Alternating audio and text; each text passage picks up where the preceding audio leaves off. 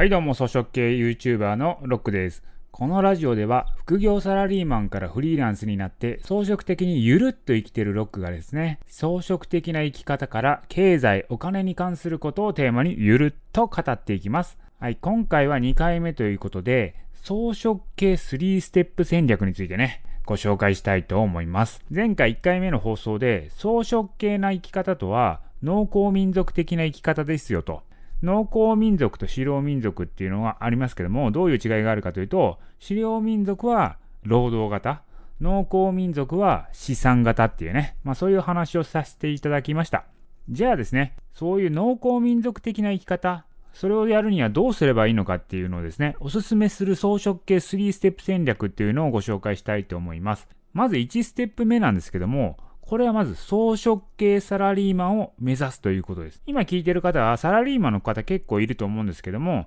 サラリーマンの方は、まずは装飾系のサラリーマンを目指すというのが一つ目です。これどういうことかというと、出世とか目指さない。もう期待もされない。そんなキャラを目指すということですね。それが一つ目ですね。2ステップ目はですね、農耕民族としての収益の畑を耕していくということです。これは一つ目のですね、装飾系サラリーマンをやりながら畑を耕す、いわゆるですね、副業をしていくということなんですね。そうやって徐々に畑をね、大きくしていくと。で、さらに3ステップ目として、畑もですね、副業をやって畑を広げるんですけど、さらに金融資産の畑っていうのもね、どんどん耕していくということです。いわゆる投資をしていくっていう、こういう3ステップがですね、装飾系の3ステップになります。実際私もですね、サラリーマンをやりながら草食系サラリーマンを目指してですね、そこで副業の畑と投資の畑っていうのを徐々に耕していきました。でそこで、ね、装飾系資産を作って、今はですね、フリーとしてゆるっと活動できるようになったんですよ。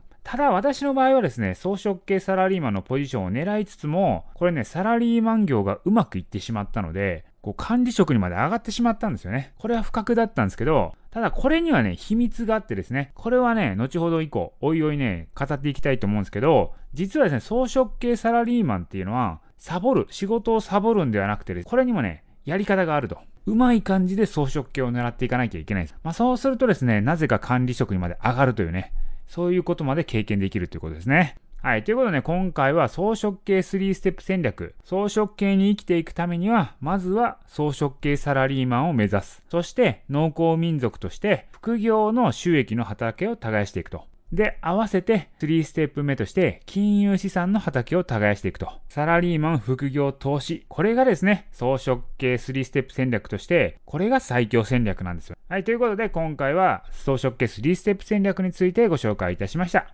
次回以降ですね、装飾系サラリーマンってどういう風にやっていくのかっていうのをご説明していきたいと思います。今回のラジオは以上です。